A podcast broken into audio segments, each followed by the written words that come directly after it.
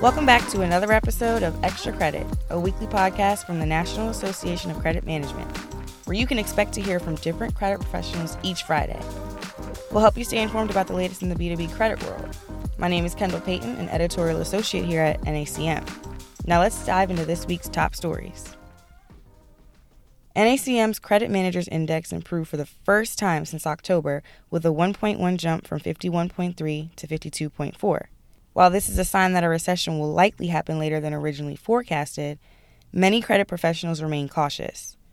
NACM economist Amy Crews Cutts says the likelihood of a recession starting in the near term has diminished. We still see all of the the reasons why we might see a recession over the next 12 months, but the timing seems to be now pushed a little bit further out. The CMI kept in line with several other economic indicators that showed signs of improvement last month.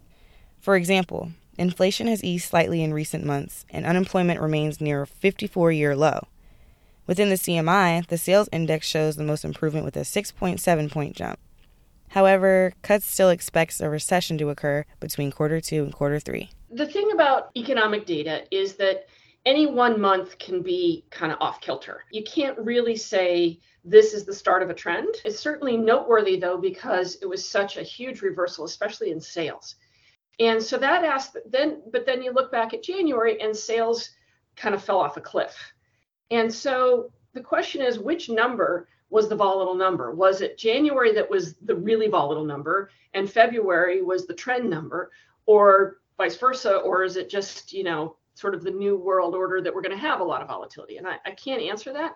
But what I can say is if we ignore January and we just plot out kind of December to February, the trend is down mildly, continuing that drumbeat of what we've been seeing through December. You know, but you go back to last March or April time period, and we've been on a pretty steep decline in almost all of the factors. When I look when I look at put on my NACM economist hat and sort of view it through the lens of what our NACM members and their and their customers are seeing. I think the slowdown is definitely underway. Now, does that recession? Well, you know it's in the eye of the beholder right? But some of the comments that you know our cmi survey respondents said was you know they're they're seeing a lot of weakness now and their concern is that we're going to see mergers between weak competitors right now. You know in the, in the year going forward that bankruptcies are starting to increase they're starting to see more of that.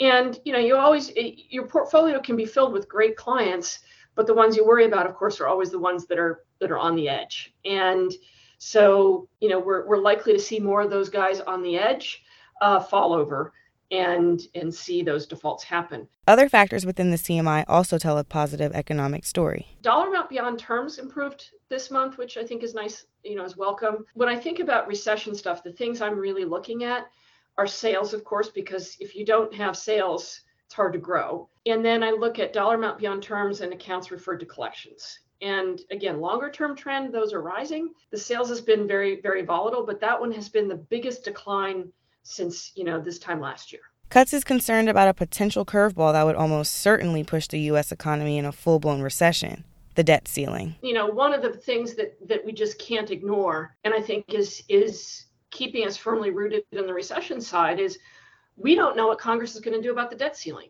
And if they don't fix this, we're going to be in a heap of hurt. And the United States basically is in the position of being the default currency, reserve currency of the world.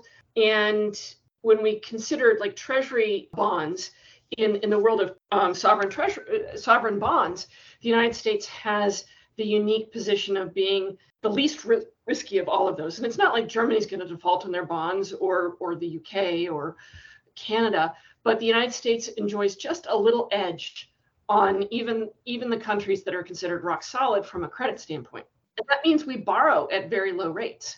That's the thing right now that has economists on edge is we just don't know how willing they are to play chicken, uh, how far they're willing to go, and the and the price is it's not free. You can find the entire CMI report on our website at nacm.org. That's all for this week's episode of Extra Credit.